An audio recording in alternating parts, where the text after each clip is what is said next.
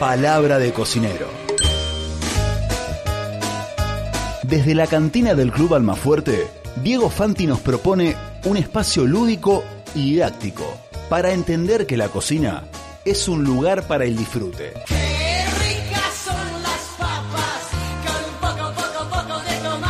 Palabra de cocinero, encendiendo la pasión por la cocina.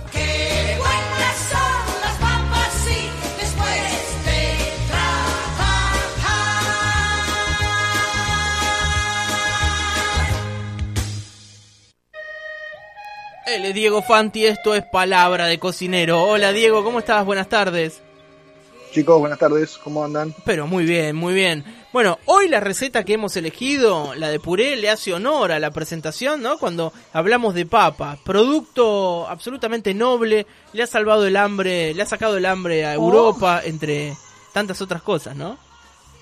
Sí, es un. Eh, hoy en día, hasta un alimento eh, casi caro, te digo.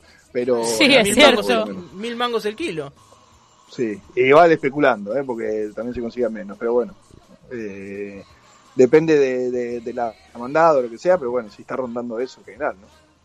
Sí, la- Se puede comprar más barato, eso me Sí, refiero. sí, se puede sí, conseguir a sin duda. 700, dependiendo de la papa. Siempre la papa negra es un poquito más barata. claro. Y recordémosle a la gente que la papa blanca y la papa negra tienen una sola diferencia y es que una está, si bien una viene con y una viene sin tierra, pero es la misma variedad.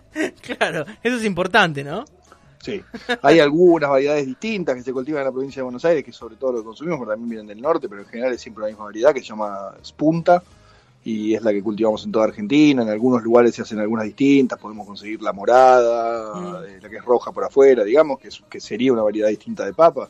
Eh, acá en, en el valle del río Colorado, en el valle, en la, en la zona acá irrigada del río Colorado, hay unas variedades de papa distintas también, pero son muy pocas y no llegan. Es siempre la misma papa, una está cepillada, lavada o lo que sea, y la otra no, pero bueno, es la misma papa. Seguro, a tener en cuenta eso.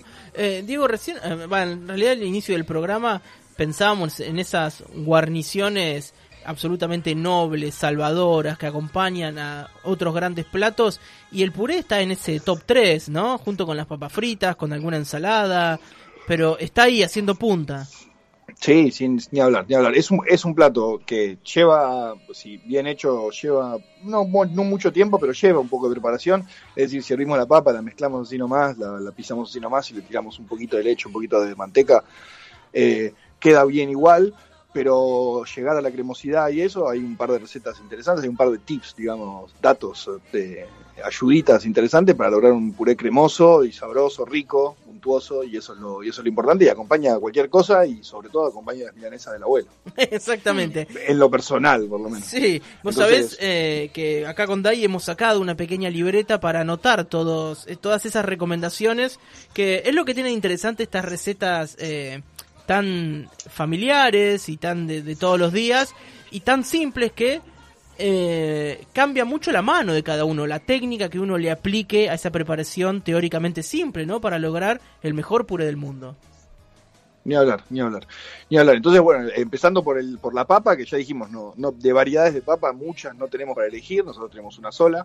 En los países del norte eh, hay papas para puré, hay papas para freír y hay papas para hacer al horno. Ah, nosotros tenemos mira. una sola y es muy versátil, ¿no? Pero bueno, no sé si habrá- habrán tenido la oportunidad, el, privilegio casi de, viajar a los países del norte, sobre todo en Europa y sobre todo en Francia, donde hablamos ya creo que hace un par de programas dijimos, ¿no? Como la papa empezó a consumirse en Europa, en Francia, gracias al trabajo de un de un, este, un gastrónomo francés que llamaba eh, Parmentier, que le empezó a estudiar y qué sé yo, y bueno, y él mismo fue, fue diferenciando los tipos de papa y, y obviamente eligiendo las variedades para cada cosa. Acá tenemos una sola y es muy versátil, se ve, porque la usamos para todo y mal no nos salen las cosas, ¿no? Totalmente, totalmente. Pero bueno, las variedades existen y lo importante para, para- lo importante para empezar a hacer el puré es eh, eh, papa entera, papa, papa con piel, para que no chupe agua y lo que sea. Sinceramente, eh, para mí la mejor forma es cortarla en pedazos trozos pelada y desde agua fría. Eh, no absorbe agua la papa. En general, en realidad cuando la, cuando la cocinemos, cuando la dejemos entera y con piel, va a absorber más, más agua la parte de afuera, porque lo de adentro va a tardar mucho en, en, en terminar de cocinarse, la piel de afuera se empieza como a resquebrajar y empieza a absorber agua por ahí. Recomendo, recomiendo siempre cortarla en trozos no muy pequeños, pero en trozos, una papa mediana, cortarla en tres o en cuatro pedazos como, como mucho, ponerla Bien. desde agua fría con un poquito de sal y esperar que esté tierna, no que se deshaga. ¿No? Ah, buen Eh, dato sino ese. que sí, cuando se empieza a deshacer ya empieza a chupar agua, efectivamente. Pero bueno, cuando está tierna, que la, que la podemos pisar, pasar con el cuchillo de lado a lado, Sí. es el punto de pisarla. Y recomiendo para hacer un buen puré el dato, el, el dato, el, lo- la, la mejor información que podemos tener es que la manteca nos va a dar este, ese punto de untuosidad y de, de terciopelo que necesitamos. Sí, fundamental, la Eh, manteca ahí es como... eh, es el ingrediente sí. número uno, tal vez por encima de Sí. la papa. Sí, sí, sí, es importantísimo y ahí yo personalmente le pongo un 30% del peso en manteca al puré. Es mucho, eh, pero no nos va a defraudar el sabor. Eh, ya y- lo y creo. aconsejo, Va a ser manteca con papa. No, no, porque obviamente hay que lograr, eh, a ver, no es un pedazo de manteca porque, bueno, es, es el procedimiento y el procedimiento lo es todo. Vamos a emulsionarlo con la papa, la Claro. manteca, y no vamos a sentir el gusto de la manteca, vamos a sentir el gusto de la papa, que va a quedar bien emulsionada, no se va a separar, no va a haber lamparones de Mm. grasa pues, tirados por ahí ni nada. Si lo vamos mezclando de a poquito, recomiendo hacerlo sobre un fuego mediano, Sí, eh, tirando a mínimo, en una olla con un buen fondo para que no se pegue bien. y mezclar en caliente eh, la leche, eh, infusionada o no, bueno, ahí ya vamos por más, pero con leche, leche solo alcanza y la leche no tiene que ser mucha en este caso porque la manteca va a tener bastante humedad. Eh, digamos que por kilo de papa serían 150, 200 centímetros cúbicos de leche como mucho y 300 gramos de manteca, un pancito y medio. Bien. La manteca la vas tirando como de atro- pregunta tonta capaz, De ¿eh? No sé. atrocitos, de De atrocitos. atrocitos. perfecto. No, no, para nada, para que se No, vaya porque- ir revolviendo con cuchara de madera Ah, bien. y incorporando incorporando este la manteca de a poquito. No, porque acá pregunto, ¿viste, bueno, Diego? Porque esto lo sé Sí. cocinar, ¿viste? ¿Cómo, cómo? Que esto lo sé cocinar, entonces acá te pregunto. Bien, perfecto. No, no, no, sí, de a poquito para ir incorporando y lograr eso, lograr que se, que se emulsione, que se haga una especie de, de cremita bastante aireada. Bien. Con la cuchara de madera, con el batidor va a servir también. Eh, y bueno, y infaltable para mí en lo personal también el toquecito de nuez moscada.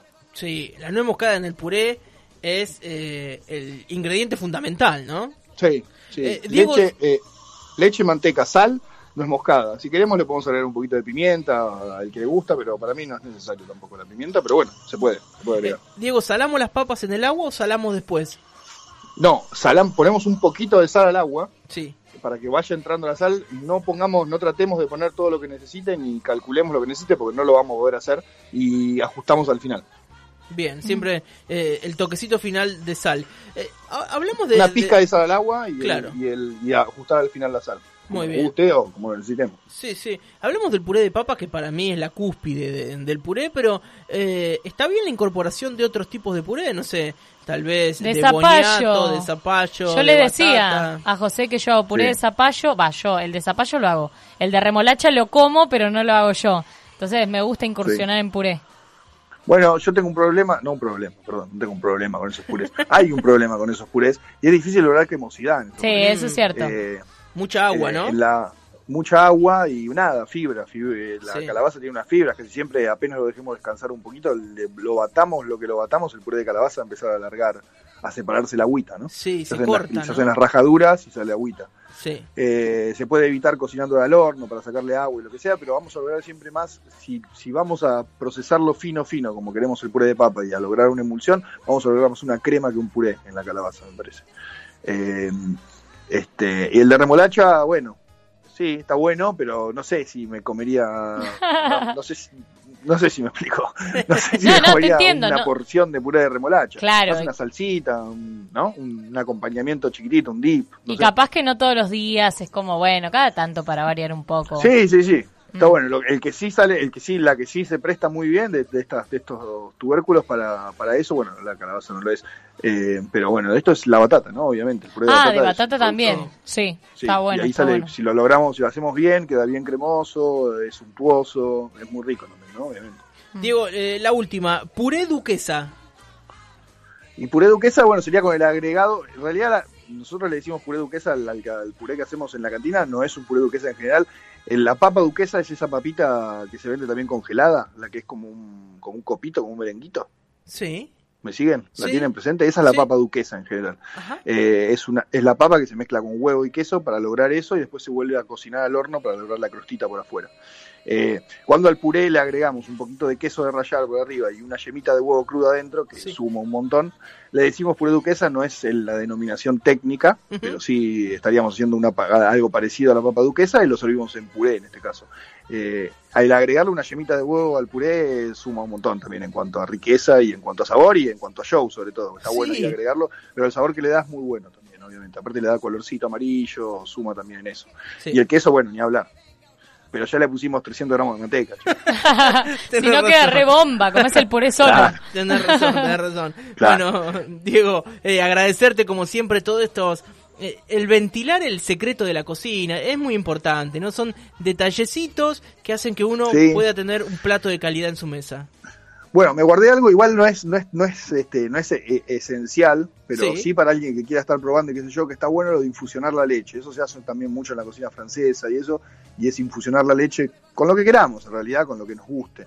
Pero calculemos que a la leche que le vamos a agregar al puré podemos agregarles otro tipo de sabores que no queremos que terminen en el puré. Sí. Es decir, por ejemplo, si queremos tirar una- un aroma a tomillo o a romero, o una hojita de laurel, eh, un dientecito de ajo en la leche que estamos que, que vamos a ponerle al puré, la hervimos, ni siquiera llegar a hervirla, simplemente calentarlo un poco con eso adentro para que para que la leche tome ese sabor, va a terminar adentro del puré eh, y, y no van a quedar los pedacitos ahí adentro, va a quedar un sabor de fondo, como que difícil de distinguir, pero que va a sumar a- a- al final. Es, es un paso un poco más complicado, pero está bueno probarlo, el que quiera, el que tiene ganas, el tiempo de hacer un puré de esa forma. Qué bueno, me Sí. gustó, ¿eh? De esa forma se pueden incorporar sabores en el puré que no queden arriba de todo.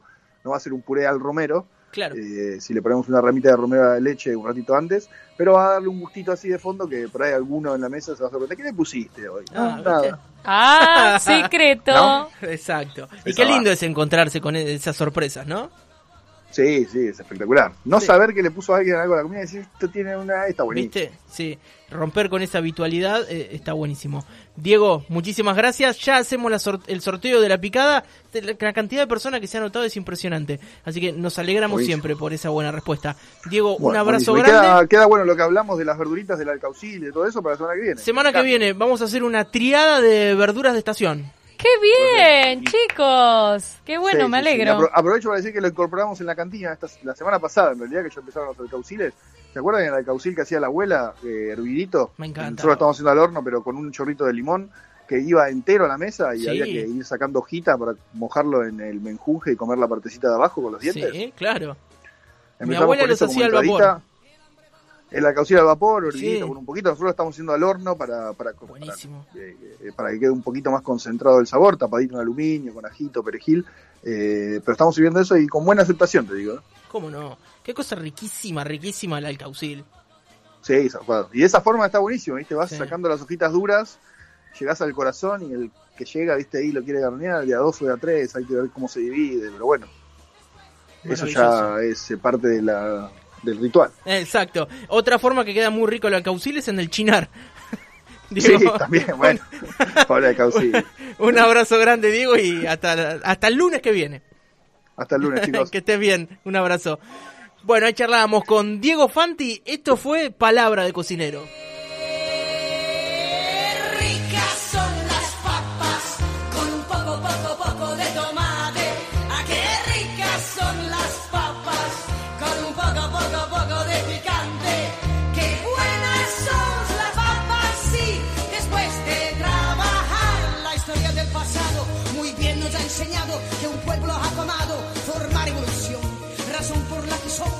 Esa nación famosa. Queremos comer papas, que venga otra nación. Qué ricas son las papas con un poco, poco, poco de tomate.